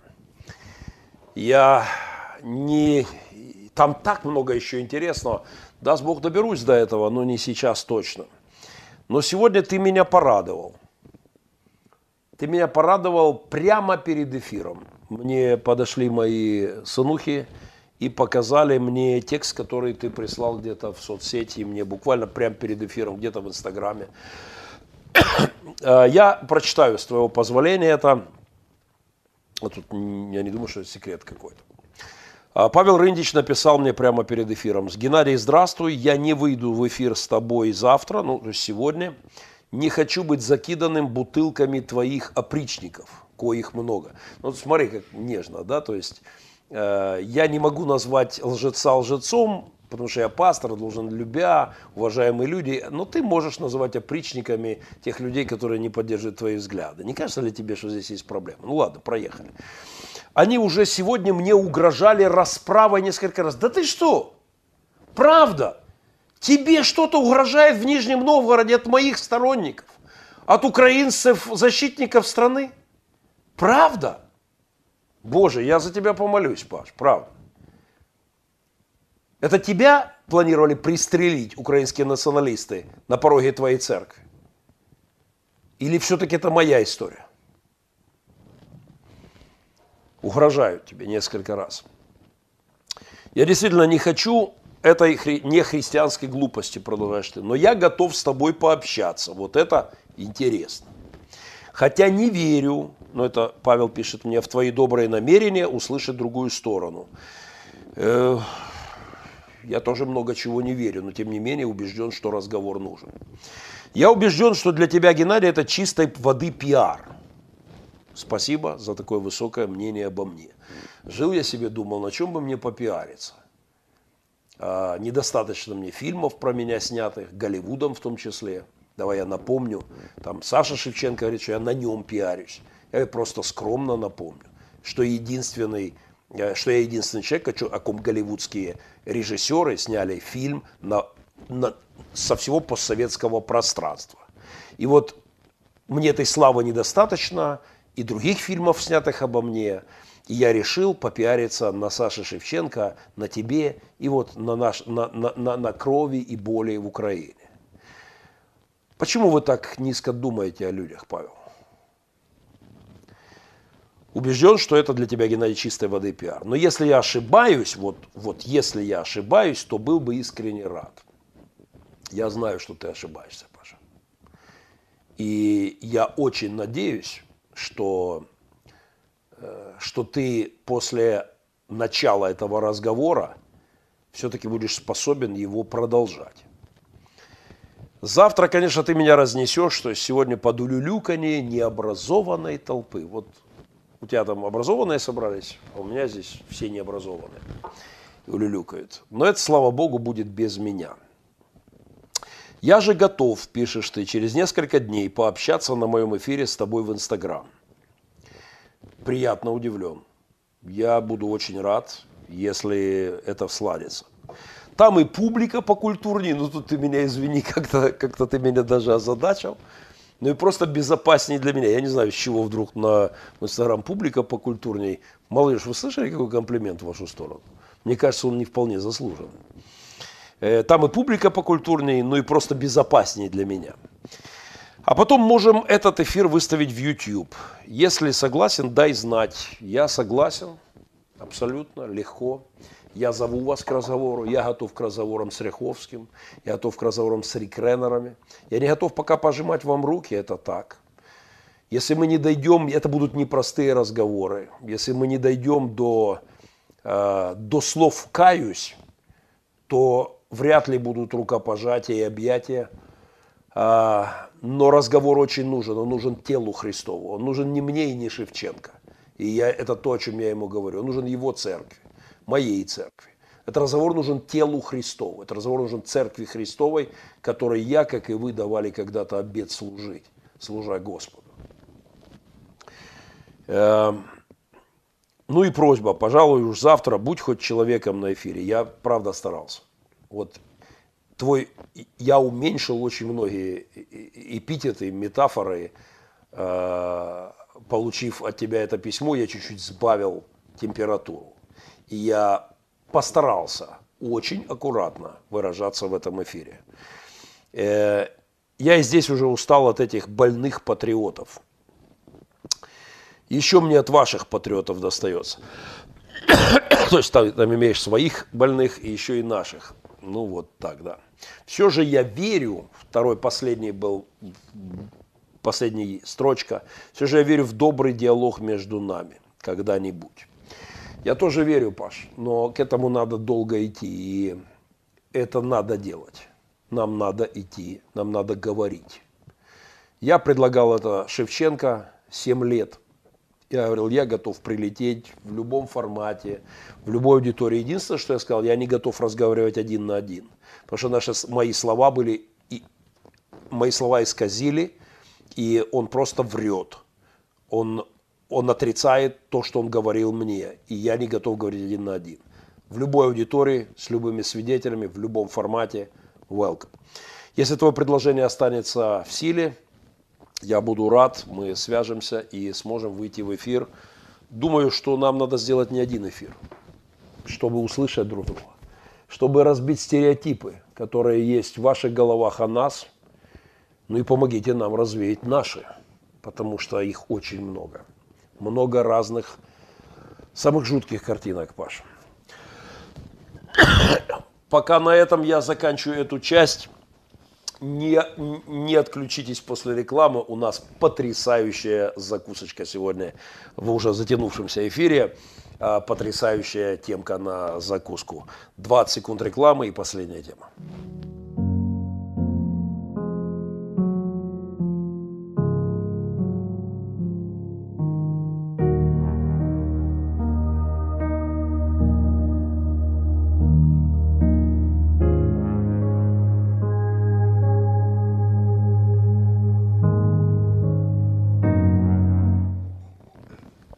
Это проект Махненко Вью, это об этом на ТВ не говорят. Сегодня у меня такой пророческий э, и слегка подзатянувшийся, даже не слегка эфир, но это важный разговор впервые за эти семь лет войны один из российских епископов, пусть заочно, но все-таки сделал рефлексию на мое заявление. И если не испугается Павел Рындич, то я говорю, это респект за то, что он готов, э, по крайней мере, как он написал, готов к разговору. Я, я готов абсолютно и буду рад, если мы продолжим диалог, хотя он, безусловно, не будет простым, но он сверхважен для тела Христова. Однако под шум коронавирусных проблем на фоне обличений Махненко российских пасторов и рефлексии российского епископа Рындича Россия начала молиться к Гарри Поттеру в лице группы «Сплин». Александр Васильев, российский рок-музыкант, певец, гитарист, композитор, автор, исполнитель, написал э, очень смешную песенку – передайте с длинным таким названием, 4-5 аккордов, передайте это Гарри Поттеру, если вдруг его встретите. Так вот э, подробно такое вот название этой песенки. Эм, Сплин вот выдал этот э, шедевр. На него, э, похоже, нет, э, патен, не запатентована песня, мы нашли ее выложенными на десятках разных порталов, поэтому сочли возможным вам ее поставить в эфир в полноте, надеясь, что на нас не подадут э, банные э, за авторские права на эту песню. Э, всякие баны. Это прекрасная песня этой группы в виде письма Гарри Поттеру. Ну и, конечно, из уст пастора это звучит смешно, но у меня вопрос, а кому еще писать в России?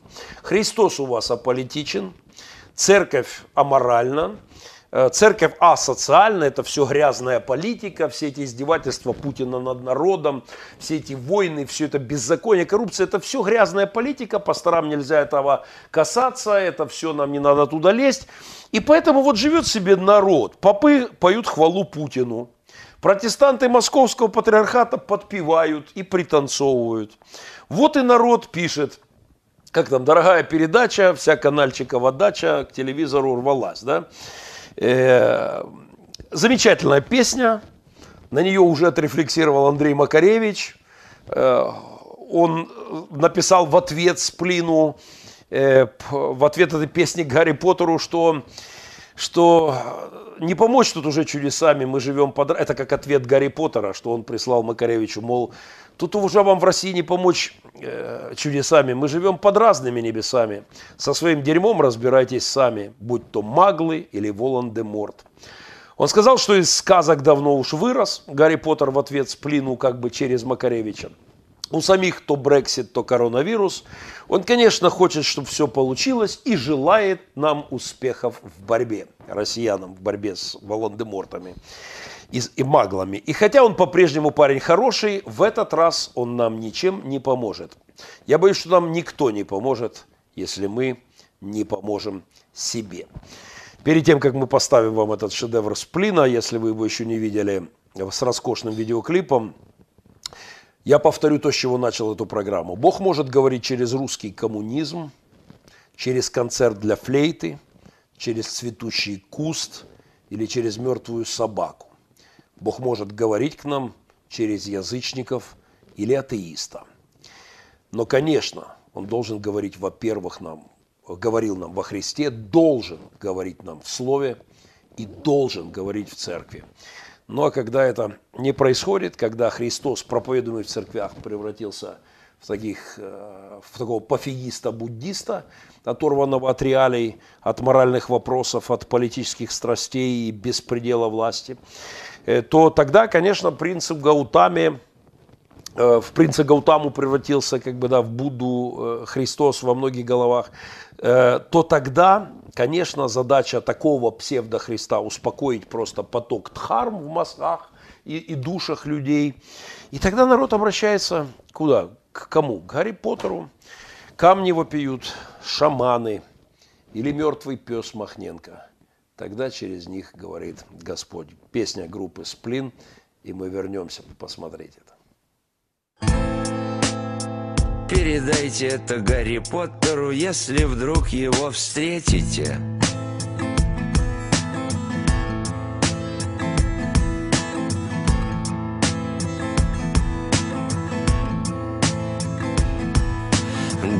Привет, как дела, приятель?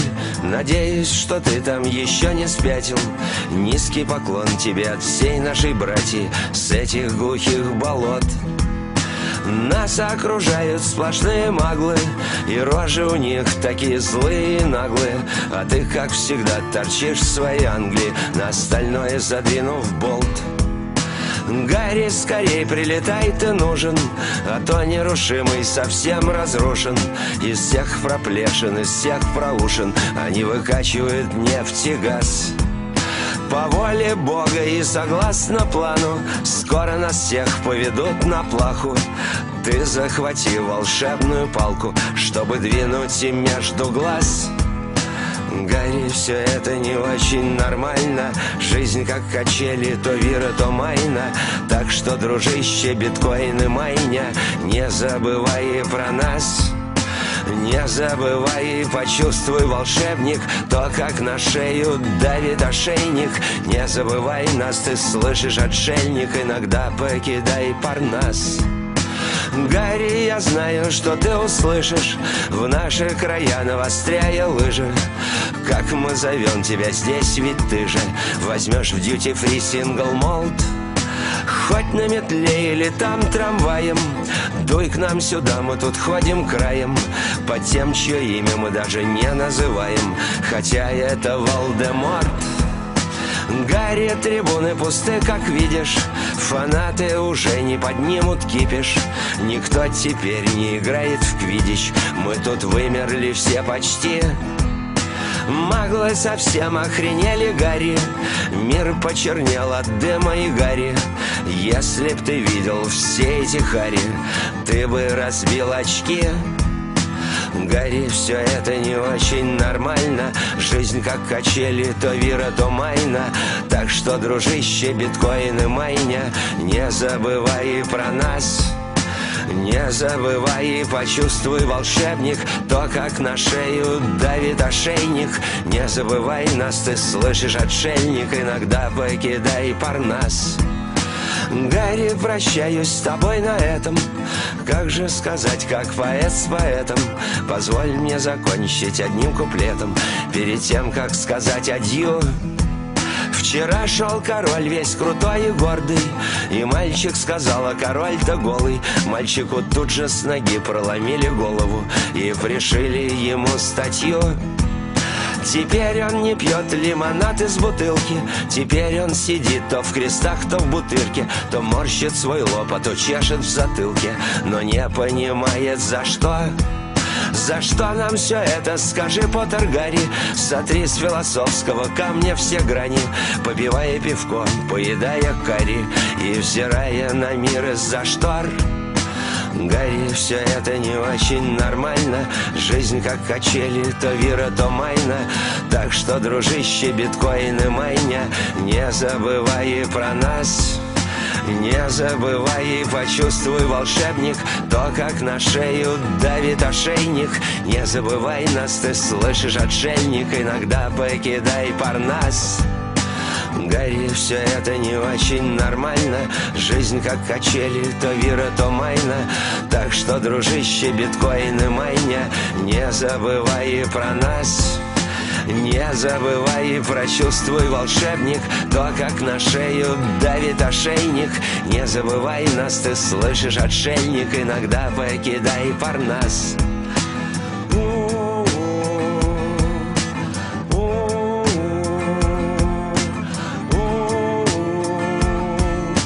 За что нам все это, скажи, Гарри Поттер?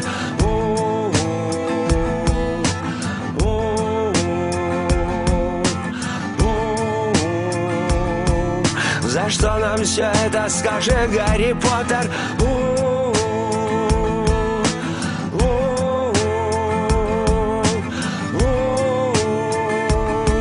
За что нам все это, скажи, Гарри Поттер?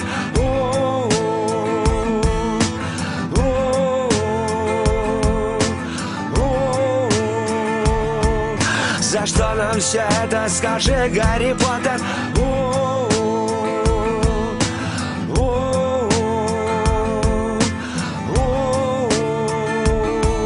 За что нам все это, скажи, Гарри Поттер?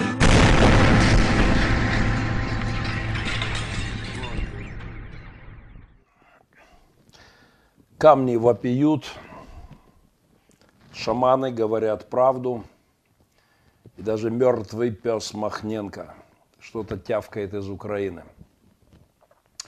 Услышьте, россияне, услышьте, христиане, вставайте за справедливость, услышьте мое пророчество пасхальное, возвысьте голос за правду, осудите интервенцию, издевательство вашего режима над вашим народом и моим.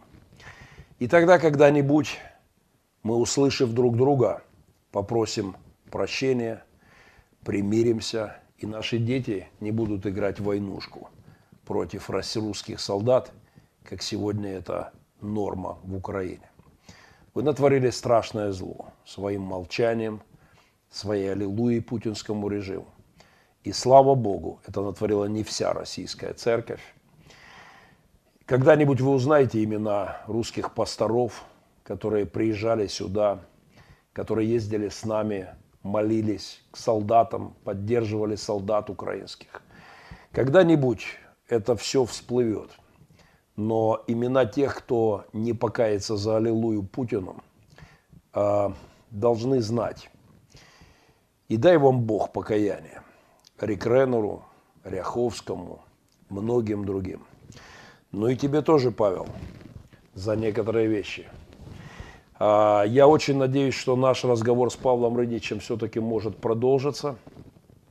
Он не будет легким, не будет простым. Но, Павел, меня вызвало в глубокое уважение то, что ты отреагировал, пусть и наговорив кучу неправды обо мне. Это хорошо, потому что ты ты бы сказал то, что живет в головах многих христиан. По крайней мере, появляется шанс для корректировки картинок.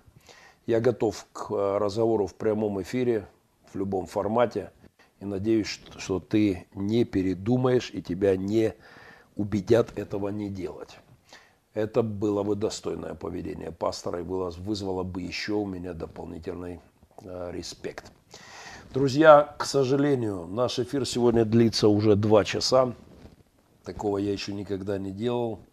И я хочу поблагодарить э, всех, кто участвовал в эфире. Я обязательно перечитаю ваши комментарии в чате. Э, спасибо за перепосты, лайки, комментарии. Прошу расшарить этот эфир. Считаю, это было важно. Это прямой, первый, ну не прямой, но хотя бы заочный разговор э, очень, на очень важные темы.